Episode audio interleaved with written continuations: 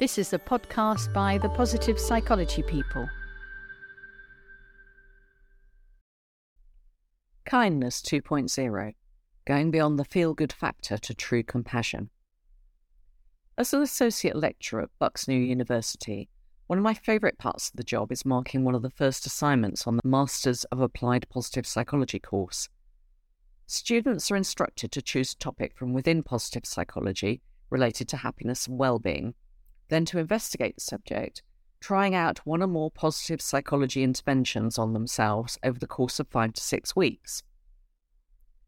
In their marked assignment, they write about what they did and what they found, relating their experiences back to the existing theory. It's always fascinating to see the variety of subjects picked by different students, and also heartwarming to read about their positive experiences and what they have learnt during the process. Students might choose to write gratitude diaries, try meditation, wean themselves off social media, take walks in nature, or any number of different activities that have been shown to increase happiness and well-being when consciously practiced. One of the topics that regularly comes up is practicing kindness to others. Being kind to others makes us happy.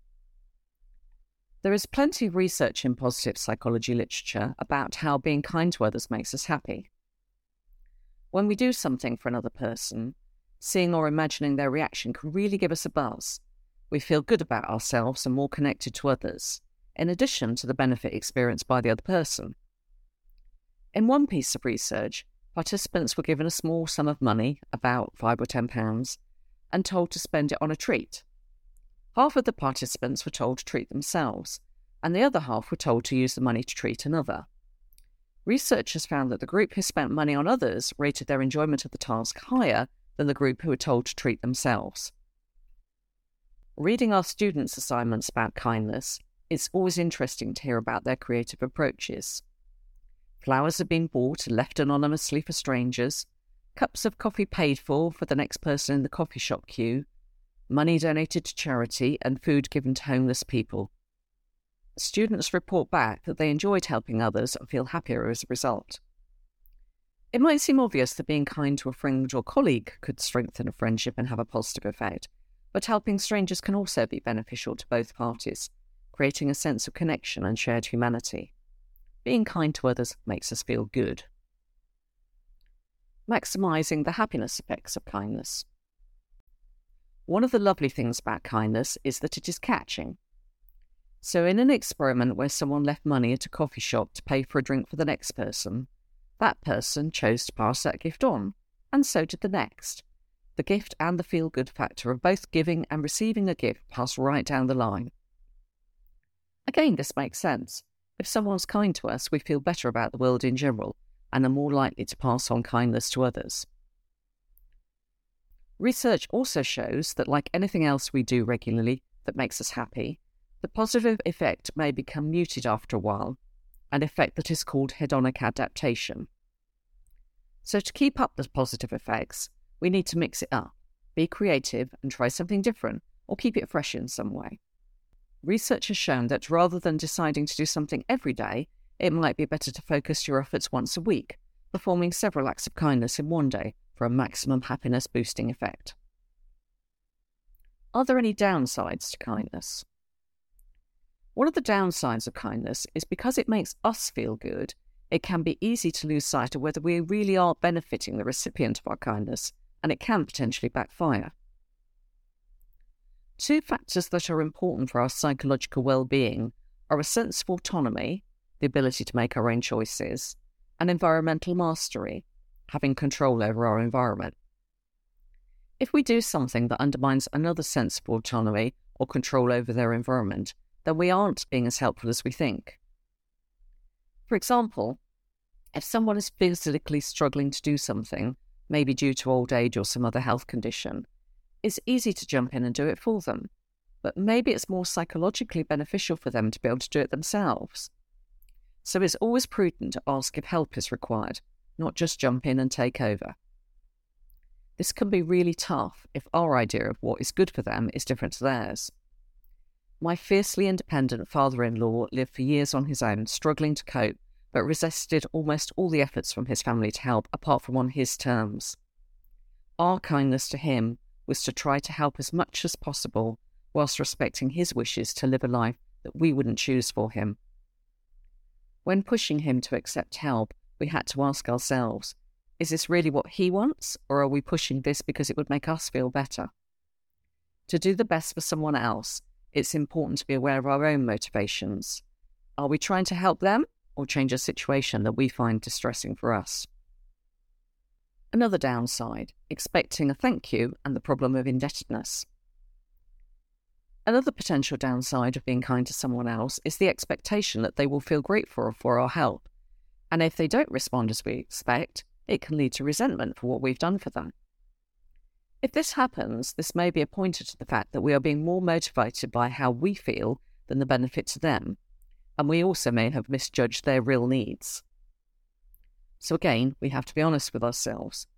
Are we really giving a gift with no expectations, apart from the warm feeling that we've helped? Or are we expecting something in return? Loyalty, a thank you, or a return favour? This isn't to say there is anything wrong in those warm pro social feelings when we are kind. We don't have to suffer to do good, we just have to give it a bit of thought. There are also cultural differences in the giving and receiving of favours. In some cultures, saying thank you may not be the appropriate response, or doing something for someone else might create a feeling of indebtedness. So we need to be aware of those differences too. Even within a Western culture, there is also the potential problem of indebtedness if the recipient feels that they owe you something in exchange for what you have done for them. In an ideal world, the kindness bestowed will come with no strings attached, so any feeling that they have of a debt needing to be repaid is more likely to be focused on paying it forward and extending the chain of kindness, as in the example of the free coffee mentioned before. The problem of being led by our hearts and not our heads.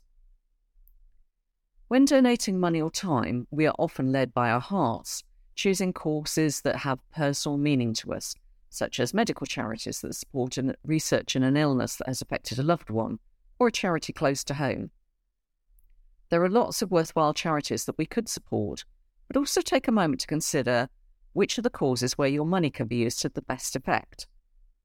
I am a long-time supporter of Oxfam and other charities working in the developing world because it seems to me that where basic needs are unmet, a small amount of money can go a long way to improve people's lives. So my money is best spent in that way. I'm not saying don't support your favourite charity close to home. It's great to be involved in a local cause with a sense of community, but also think about the impact that you're having. Check your chosen charity spends money well and consider stretching your compassion to people that are further away or you might not so easily relate to maximizing the benefits of kindness, moving on to true compassion. The world would undoubtedly be a better place if we were all a little kinder to one another, but for the maximum benefit for both parties, we need to use our brains as well as our hearts. Before you act, consider the following.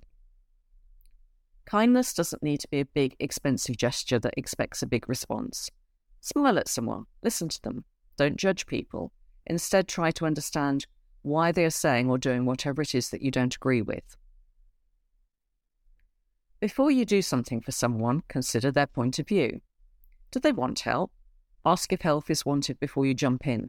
Sometimes the offer of the help is the kindest part, knowing that someone would help us even if we want to do something ourselves. The best kindness has no strings attached, so offer kindness freely. Don't expect a thank you, but appreciate it if you get one. Don't bankrupt your kindness store. You don't have to suffer to be kind.